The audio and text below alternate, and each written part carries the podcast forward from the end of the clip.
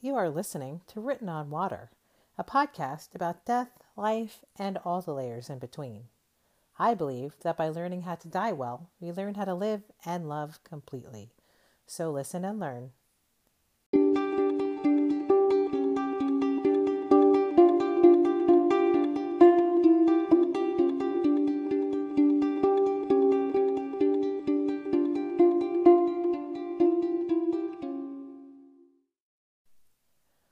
Listening to Written on Water, a podcast about death, life, and all the layers in between. I believe that by learning how to die well, we learn how to live and love completely. So listen and learn.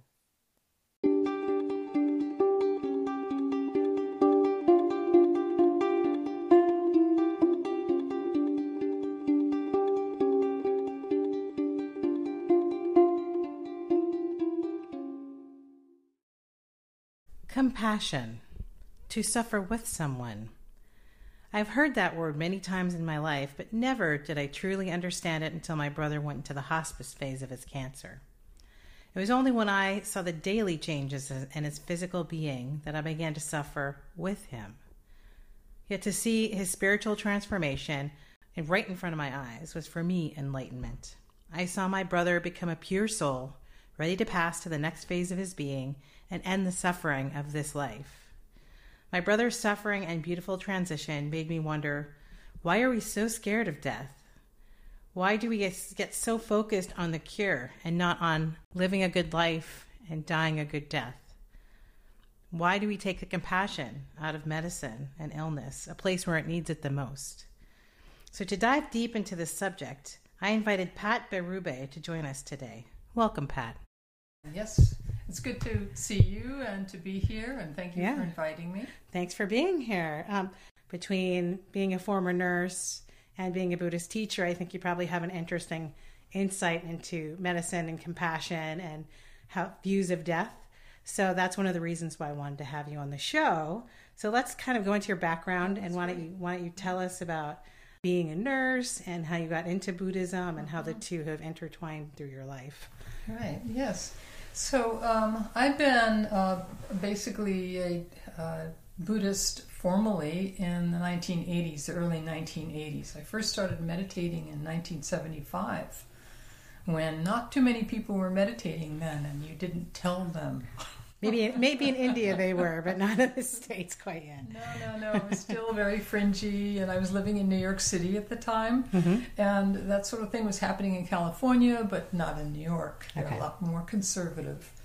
So um, I uh, pretty early on, and I was through TM, where a lot of people meditated, and very early on, I started having some experiences and uh, some insights that I could really, uh, you know, work on problems that I had and and um, an understanding of my mind in a way that just opened up, and um, so that really basically within like a year I had moved out to California.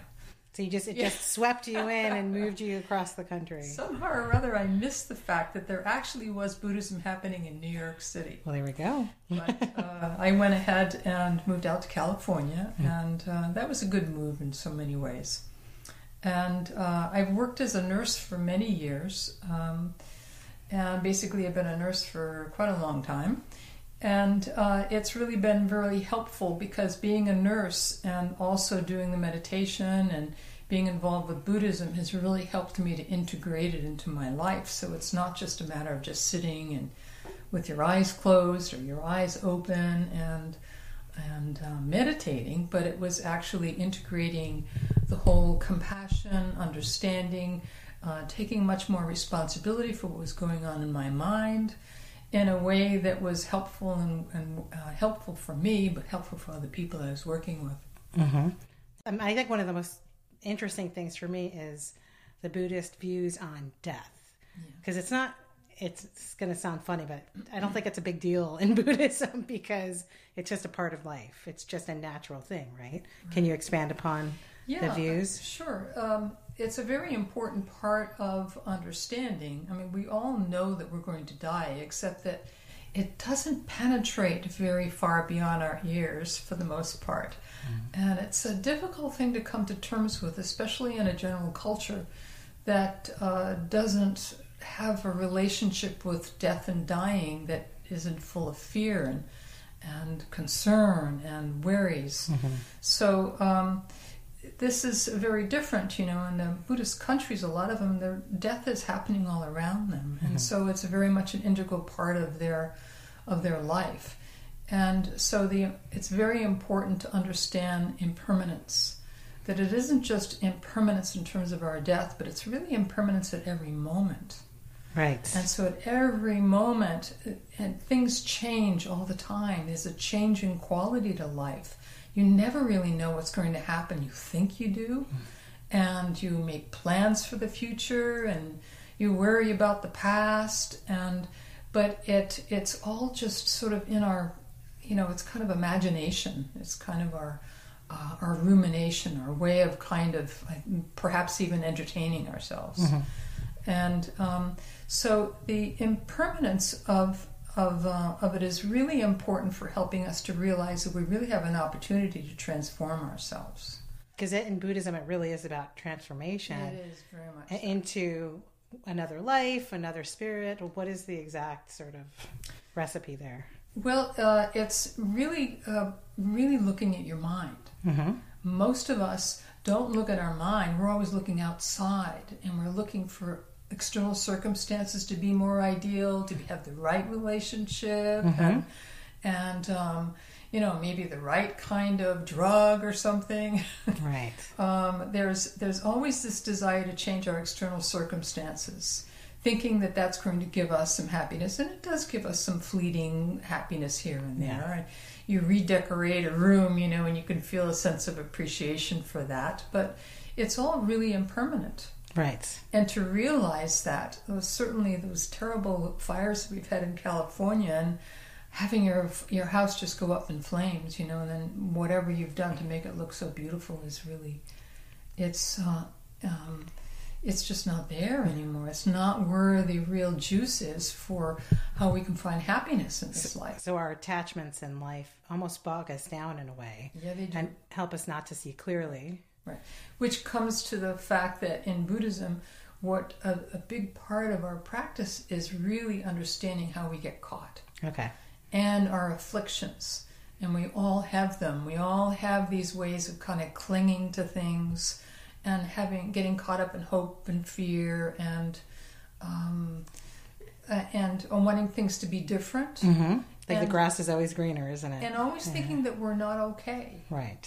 And there, I read something very recently about uh, Jetsunma um, Tenzin Palmo, and I don't know if you're familiar with her. I'm not. No, please explain. Okay. Yeah. She's uh, is an English woman who was very interested in the spiritual um, whole spiritual movement, and she's in her early 70s now, uh, but she actually meditated for 12 years Wow. in a cave completely by herself. 12 years. 12 years in a cave in the Himalayas all by herself. And she had provisions. She managed to keep herself alive and well. And She had set it up so that there was somebody who was bringing provisions every so many months. wow. And there's a wonderful book that you could read about mm-hmm. that called A Cave in the Snow. Okay. And it's a wonderful book, and it's hard to even put it down because it's so good in terms of the challenges she had. If you can only imagine in the Himalayas at high altitude with a lot of snow and I mean, sitting still for five minutes for most rain and- people is a challenge. and uh, there was a lot of concern for her safety, and so they, you know, I, I, they did make some kind of attempt to try to help her with that. Uh, but being alone up in the Himalayas, if anybody knew, you know, they, she didn't want to be, you know, attacked by anybody. So anyway, it worked out for her, and she would have stayed there longer, but I think that India had taken away her visa, or there was some kind of issue like that. Which is silly considering what she's doing. Oh yeah, yeah. it's I just day to day, you know. But she is amazing, and I've met her several times. Okay.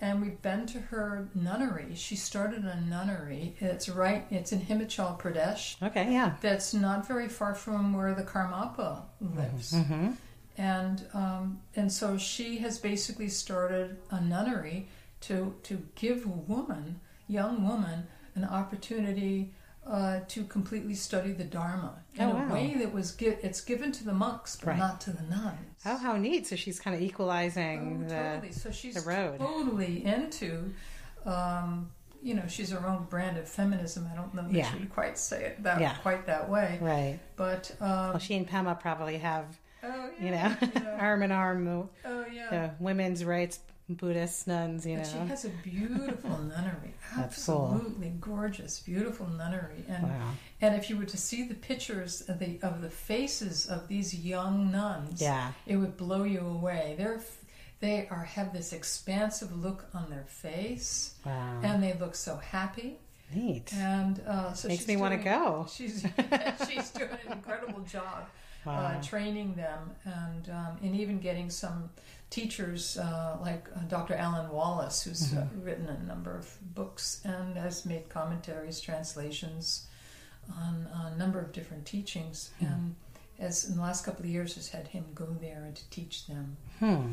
So they're getting a lot. And um, so, anyway, the, the point of my bringing her up, I'm sorry, is that she said somebody had asked her, well, what did you learn? What was the big thing that you learned after being in there for 12 years? Right. And she says, what she learned, what it was completely okay.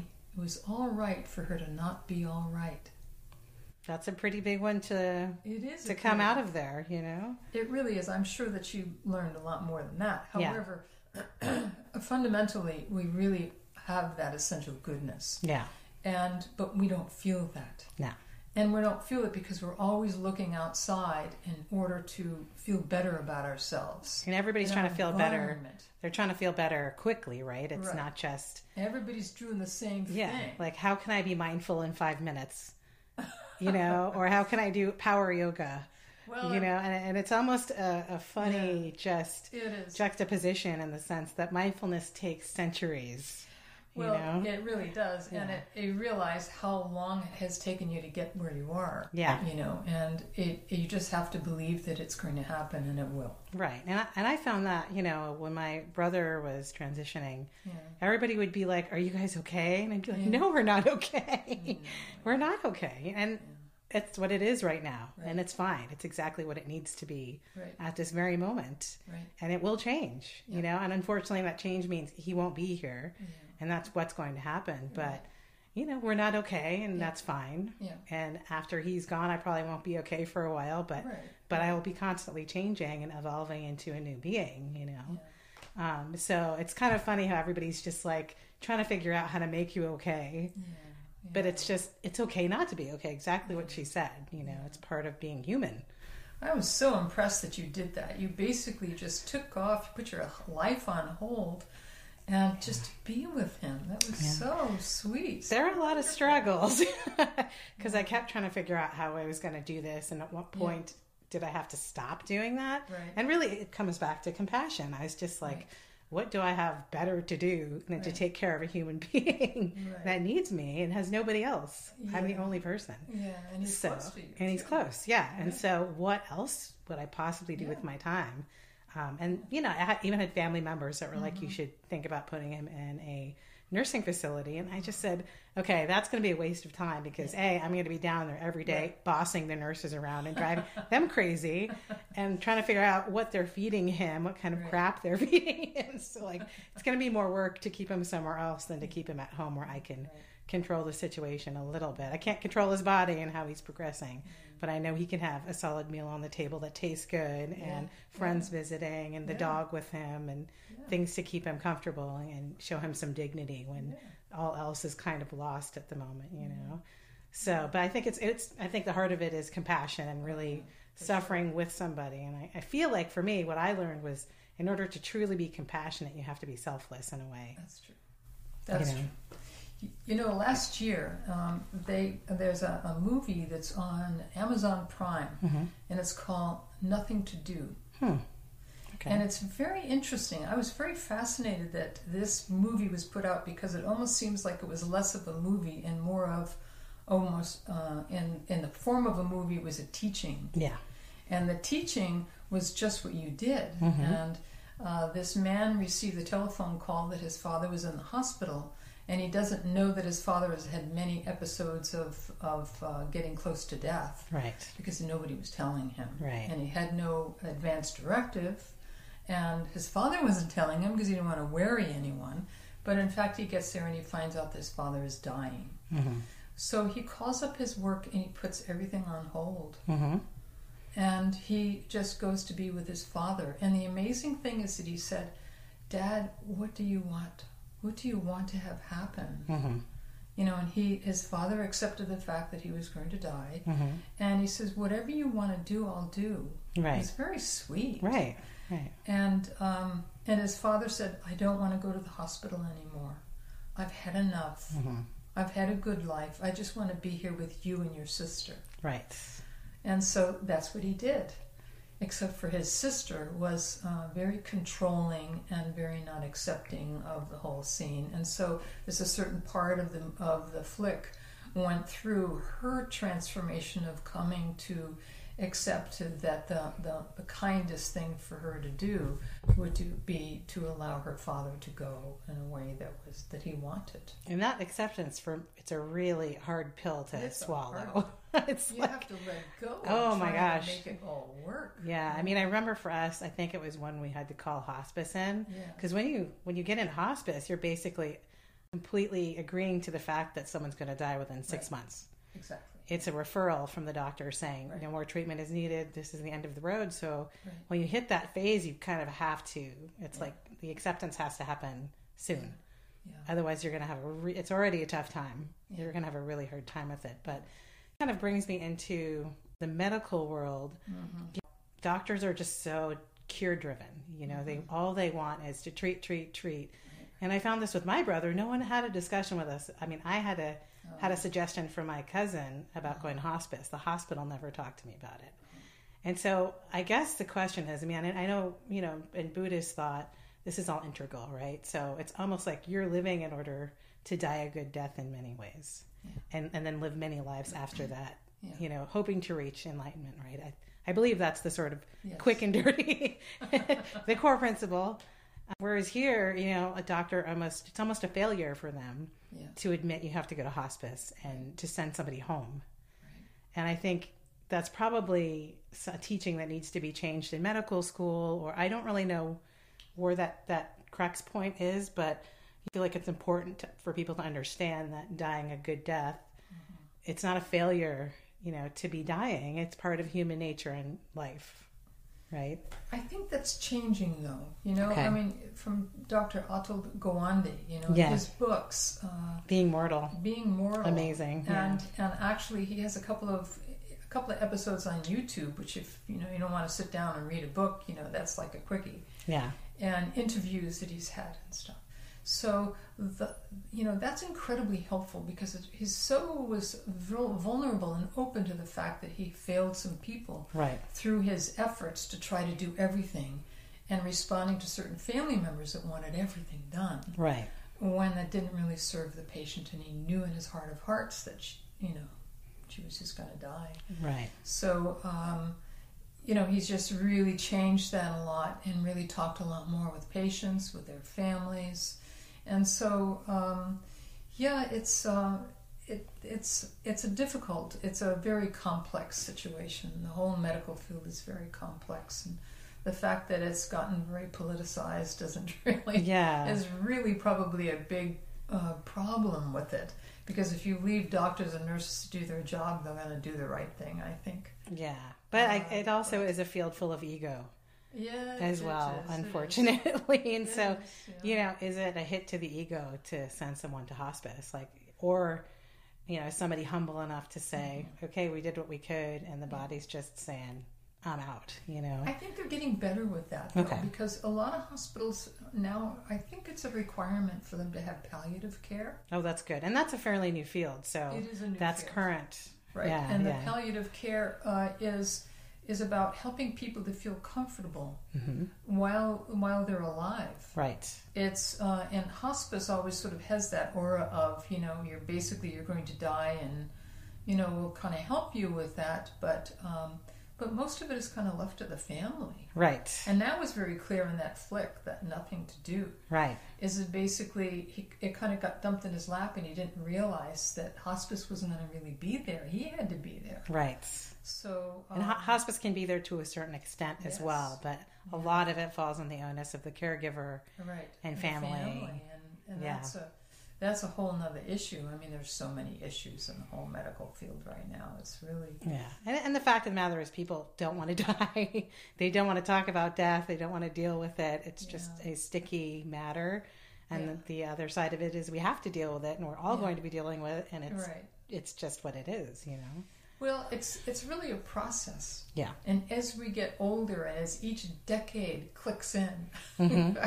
Then you know that that uh, it's sort of a body, mind, spirits kind of comes into alignment, Mm-hmm. and you realize that your time is more limited. Right. And what do I want to do for the rest of my life? Right. You know, for however much I have time left. Right. You know, and over the course of one's life, you can have car accidents that you know give you little experiences, knowing that you know things could suddenly change. Yeah. you could either be uh, have died or be terribly, you know, injured. So that that affects your life tremendously. So, um, yeah. So where are we going with this? Well, so many places to go. And I think that's actually, this could be a perfect segue into. Um, we had a chat the other day, and you just Uh-huh. did some training about being a death doula. oh yeah. And so, will you just tell us the basics about that? And I think that's a concept that a lot of people are just starting to hear about. It's quite new. It is quite new. So, can you tell everybody what is a death doula? What exactly does that entail? And Yeah. what interested you in becoming certified in that? Right. So uh, it really was an outgrowth from the birth doula, which I think people might be a little more, more familiar with. Mm-hmm. Because if uh, if if uh, a woman is going to have uh, have a child, uh, it you know the nurses, the whole situation at their at the hospital can be off again, on again. They never know what could emergency could be happening around her, where maybe she wouldn't always get the support that she feels that she needed at a time when it was really Mm-hmm. you know, a lot of anxiety and concerns about pain and stuff. And so uh, uh, these um, this man who had worked at one of the local hospitals and actually was very near where I grew up in New Jersey, which is very interesting. Hmm, okay. And so he basically studied the whole birth doula and took the classes on it Mm-hmm. in order to, to really bring it to the to a death doula. Mm-hmm. And so the end of life death doula is very similar in a way to that, that movie, as I just mentioned, that Nothing to Do, where he says to his father, What would you like to have happen? Mm-hmm. You know, and so there's there are three phases to it, and the first phase is really to talk with the the dying person about what they would like to have happen during this time when they know they're dying, Okay. and So when they're active- they have left. When they're actively dying, do you want like set the stage for me? Do you want candles? Do you want family around? Do you Well, like that kind of thing? Or even before when they're actively dying, because Okay. when someone's actively dying, it could really be a matter of hours or even a couple of days. right? So they may, they may be out of it and they too. may not be able to participate very right. much. But right. when somebody has been given a diagnosis of having months to live, it's really a time to say, okay, you know, do you have some special desires or needs? Do you Mhm. want to have some rituals or uh, what do you want to have happen? And I'm thinking of, a, of an aunt that I had that passed away a few years ago, Mm-hmm. and she was like 92, 93. And she had written the whole thing out. She want, she knew exactly what she wanted. She wanted her, all of her family to be around her. She wanted, she loved uh, singing and she loved music, and so Mhm. she wanted some music, and um, and she wanted her family to sing songs. She, you know, she wanted a lot of different things. Some of it was more spiritual because they share the same religion. Mm-hmm. And of course, if you're a Buddhist, you know, then there may be certain other kinds of readings for something that's inspirational Mm-hmm. in order to help uh, the dying person to go with the best possible uh, positive feeling. Okay. And that's really the it's it's the intention with the the um, the end of life doula, but it's also the intention for Buddhism. Mm-hmm. You should I mean, you should really the best way to die is to die with, with some positive feelings Right.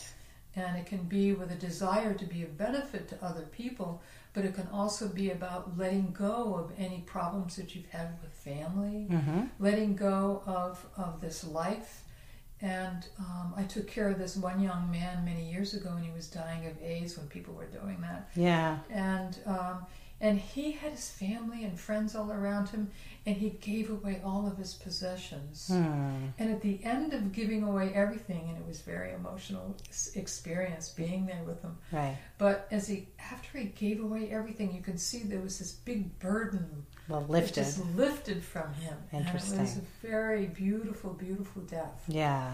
And so, um, one way to prepare for that is having that practice of letting go. Mm-hmm. So when things change in one's life, then we know that, you know, that you can't control every everything that happens in life. Right. And so the the act of of not letting go to making things be a certain way and to get them to be a certain way and be controlling and stuff. And so it becomes easier to do that when you're dying.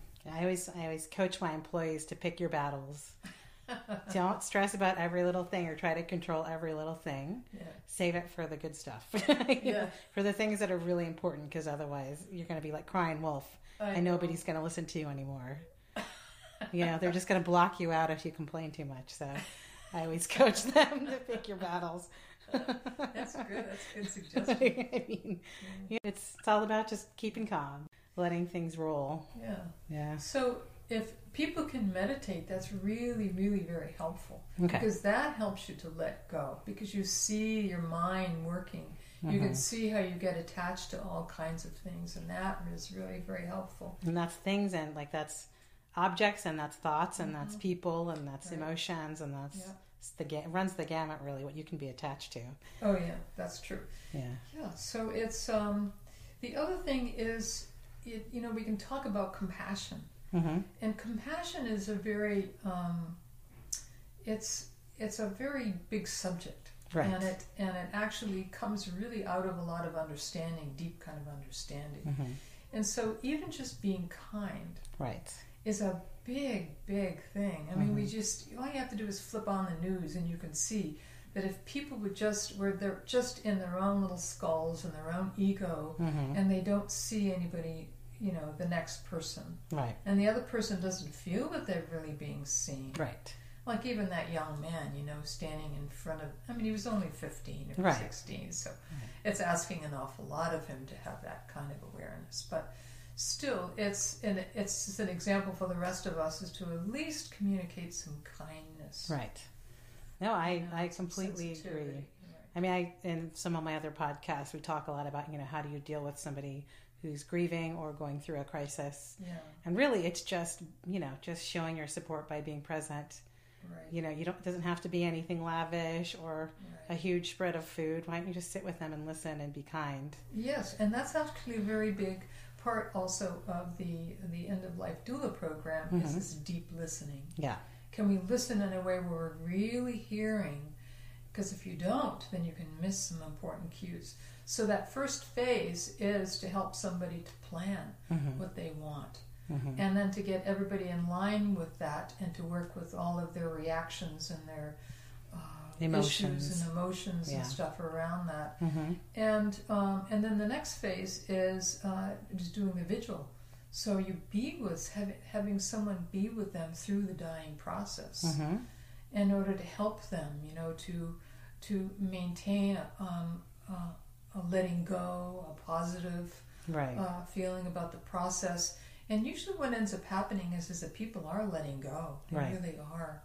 And having a chance to really plan these things and help them to let go will help them right at the time of their death. yeah. I mean it that. really does help them. I think talking through it, and that's all the acceptance part that we were talking about, Right. helps them to accept the situation Right, and helps them. And really, you know, again, on my other podcast, we talk about any kind of planning, right. estate planning, funeral planning, all Yeah. that kind of planning is a gift to your family Oh, it is totally because the family is going to be, you know, grieving and completely destroyed when you're gone. right. And the last thing they want to do is divvy up your property and talk about taxes and what what what do you think they'd want us to do with them? Cremate, bury. Like these are all horrible Yes. issues to have to deal with. But if you can just discuss all of these things, even down to who do you want in the room when you die, Right. what kind of music would you like to listen to? Like, I mean, those are pretty specific, Yes. but do you want to but- have read to you? Yeah. At your bedside. who do you not want to see at your bedside? I mean, we can let go of some stuff, but it's okay to hold a little grudge here Well, and there. sometimes people that, uh, that are significant others just really can't quite be there in Yeah. a good, positive way. Yeah, and that actually can be disruptive. Totally. So, and that's actually another part of the end of life doula is that they really try to help the family members or the significant others to Yeah. to work with their own grief, right, right, and then after the death to reprocess it right. and to let them know that the grieving process can go on for a couple of years. So it could be a lifetime, and, And, it, it, could just be a lifetime to keep flashing on things, and it, it really, Mhm. you know, grips you. it's unfortunately can't be put in a cute little box with a ribbon on it. You know, it's just it depends on the person and, and your Yeah. connection to the one that's passed and right, right. your mental state at the time. There's so many issues, but um, yeah, that's so that's that's an interesting Mhm. concept. And how do you find a death doula? Like, are they widely available, or are they connected to hospices, or is it a growing movement, or how is this all? It's growing. Um, it's part of the biggest, bigger problem of the healthcare system. and this is That's like ten podcasts. Oh, I know, I know, I know. It's really something, and it's uh, it's a big Yeah. problem because it is a new field. Yes. They don't require any certification, although there are programs that do offer certification. Okay. and um, and it it's just um, it the problem is is that hospices don't have that as part of most of them do not have end of life doula programs Okay. and so I understand that there's a difference and this is one thing that I had learned uh, in the program that I was in beginning in December hmm was that there is uh, there are medical hospice, and then there's also the um, uh, uh, volunteer hospice. Okay. The two different types of hospice. Okay. Volunteer hospice actually gets a grant, Okay. and so they have a lot more freedom to be able to do what they want. Got it. And so there's a lot more of um, uh, volunteer hospices that have um, have end of life doulas. Okay. Because they have more resources. And medical uh, uh, hospices, they have all kinds of, uh, of uh, qualifications and, and the paperwork that they have to fill out for Medicare and Medi-Cal and insurance companies and the, Right. it's there's a lot of uh, restrictions Red tape, yeah. And so they don't really have a place for that. And so there's little snags that we've been running into with that. Yeah. Well, the, I know the, the hospice we used had mm-hmm. they had their medical, like the home health aides, the nurses, all those guys, and then they had volunteers like Reiki masters, Right. massage therapists. Right. You know, like a little time relief people, like Yeah. give me a little break if I needed it. So it sounds like it'd be more like along the lines of those folks. Yeah, it would be a volunteer thing. Yeah. Some people actually are charging for it and being as private practitioners. Okay. Hmm And so that's always a possibility, that Okay. sort of thing. But then people, the general public is not going to understand what the value of that is Right. so much Right. until they get into the experience of the person dying and they start having all kinds of family issues Right. and, and, and questions and difficulties. It'll take a very aware person to actually know to call a death doula, right? I mean, yeah, it's really yeah. it's uh, you know it's it's we're just going through this period where we're really trying to evolve a lot uh, our, our consciousness, right. not only about dying hmm uh, but also about medicine Right. and the role of medicine. Right. And uh, and meanwhile, we've got all these other you know me- intermediaries that are making money off the whole thing. yeah.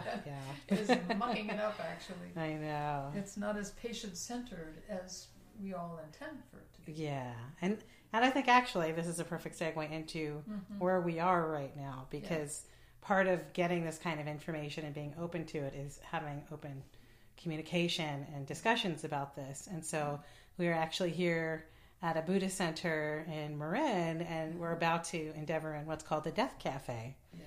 So tell everybody what that means. You know how you're involved, the Yeah. whole the whole shebang. Well, we've been doing this now for several years. Mhm. About every three months, we offer a death cafe.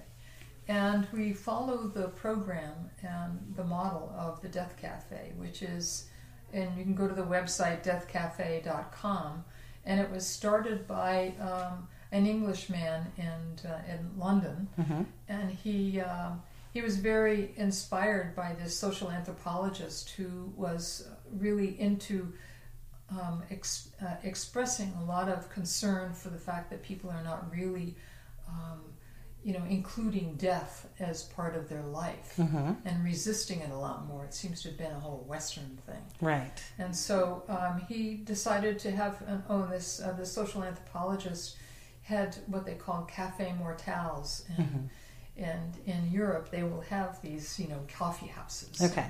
and uh, traditionally they would have like authors or poets who would come and people Mhm. would have coffee and some dessert and and he did this for uh, cafe mortel was to just talk about death hmm and so um, they started this in England, and this is quite a few years ago, well, five or six years ago.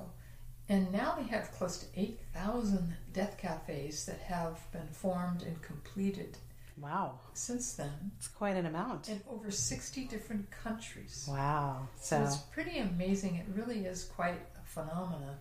And people love coming here. It's the funniest thing. yeah, and that's what you said to to me is like it's actually quite uplifting. It's and- very uplifting. People love it. Yeah.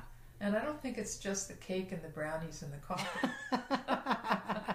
Possibly the conversation too. Okay. but I think Yeah. it's it's almost like a little sub community of people who actually are interested in hearing what you have to say about, you know, the family member who just passed away, Right. You know, or your concerns about your own health. Right. And you know, people will actually make a space for that where they probably can't get anybody else to listen to it. I mean, it's true. This podcast is interesting because I think half my friends think I'm kind of crazy, and half my friends are really excited about it and love listening to it, want to learn more. So, yeah, I ask a couple questions to all of my guests, Okay.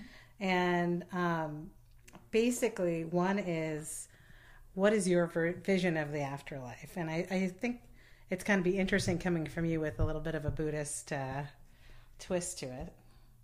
Um, well, it's it is with a Buddhist twist. Afterlife really would be like um, I think about the bardos, Mhm. and so um, our their understanding is is that the mind separates from the body. Okay. So if you think about that, hmm you want your mind to be really stable. Yeah. You don't want to be, uh, f- you know, flying all over the place with all kinds of fears and thoughts and concerns and emotions, Right. which is what most of us do. Yes. So you spend your life stabilizing your mind so that when an event happens, even if it's death, that you can rest with that awareness and be able to um, not be so frightened that you're separated from your body. Right. And when rebirth, uh, opportunity for rebirth happens, you actually have some ability to look around and not and not jump into the wrong situation. Right. So um, that's kind of like a really mini uh, example of it. Mhm. But it's the big issue is to um, is to handle your you know being able to let go and to let go with that love and with that um, uh, with that stability. Did you believe in reincarnation? Well, sure. I don't think it's a matter of of, uh, of a belief. Yeah. The, the interesting thing is that we really very much believe in all science because we think science is just so real, and anything else Mhm. spiritual is not so real. But actually, the the the great pundits and the great uh, spiritual masters, their their uh, their study has been their mind, Right. and they really have been able to explore their mind in a way that most of us have not done that. Yeah. I mean, I definitely noticed that with my brother as he was transitioning. You could see he was Mhm. straddling worlds, and Yeah, he was, you know, talking to my parents yeah. who had passed, amazing. who had passed many, you know, decades before, Wow. and you could, see, I could hear him have conversations with them, Yes. and I kept thinking, That's frequent. Yeah, and I kept thinking, gosh, so there's so much out there Yeah. that we don't know that Right. our current status will not allow us to explore. Right. But per- perhaps when you're on the edge of on that precipice of Yeah.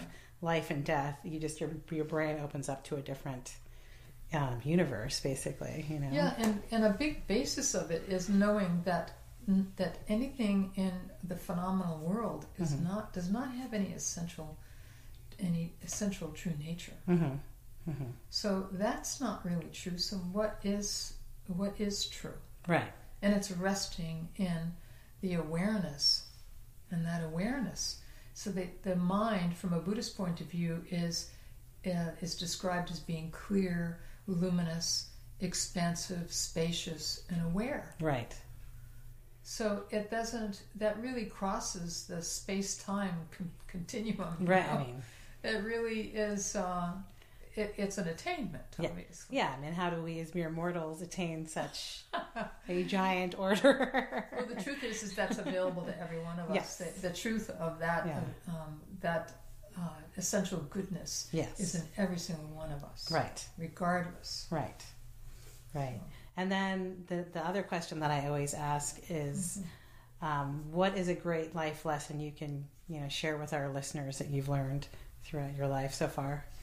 Well, you know, I was really inspired by uh, Jetson's uh, um, Jetsunma Tenzin Palmo saying that she learned that it was that she was okay to not be all right. Mm-hmm. because like so many of us there's that sense of not being not being completely complete Mm-hmm. you know and you know if i could just figure out how to be kind of thing you know then i would do it Right. and it would be all okay Mhm.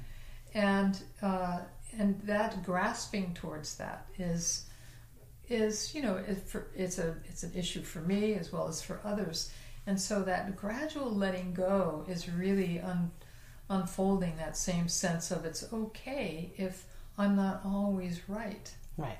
or if i'm not always showing up in a way that looks like it's okay Mhm. because everybody else is perceiving me through their own eyes Right. and i'm perceiving them through my eyes Right. And so that meeting, when we really are fully present for one another, doesn't happen very often. It's really quite wonderful when it does. Yeah, and I think a lot of people, when you talk about completeness, they look for that completeness in other people. Yeah, but it's Um, right there. It has to be within yourself, right? Because no one is going to Right, quote unquote complete you. Nobody's going to make you whole. It's, right, That's the work you have to do for yourself. right. and being kind and having compassion and listening and whatnot. So, um, anyways, I just want to thank you very much Well, for being you. here. And we're, we're about to embark on a Death Cafe, Yes. so I'm really excited about this. Thank you for inviting me. It's been a pleasure. I've really enjoyed it. Great. Thanks so much. Okay, Okay. bye. Bye bye. I'm Michelle Mathai, and you've been listening to Written on Water. Don't forget to subscribe, rate, and review this podcast. Thank you so much for listening. Until soon.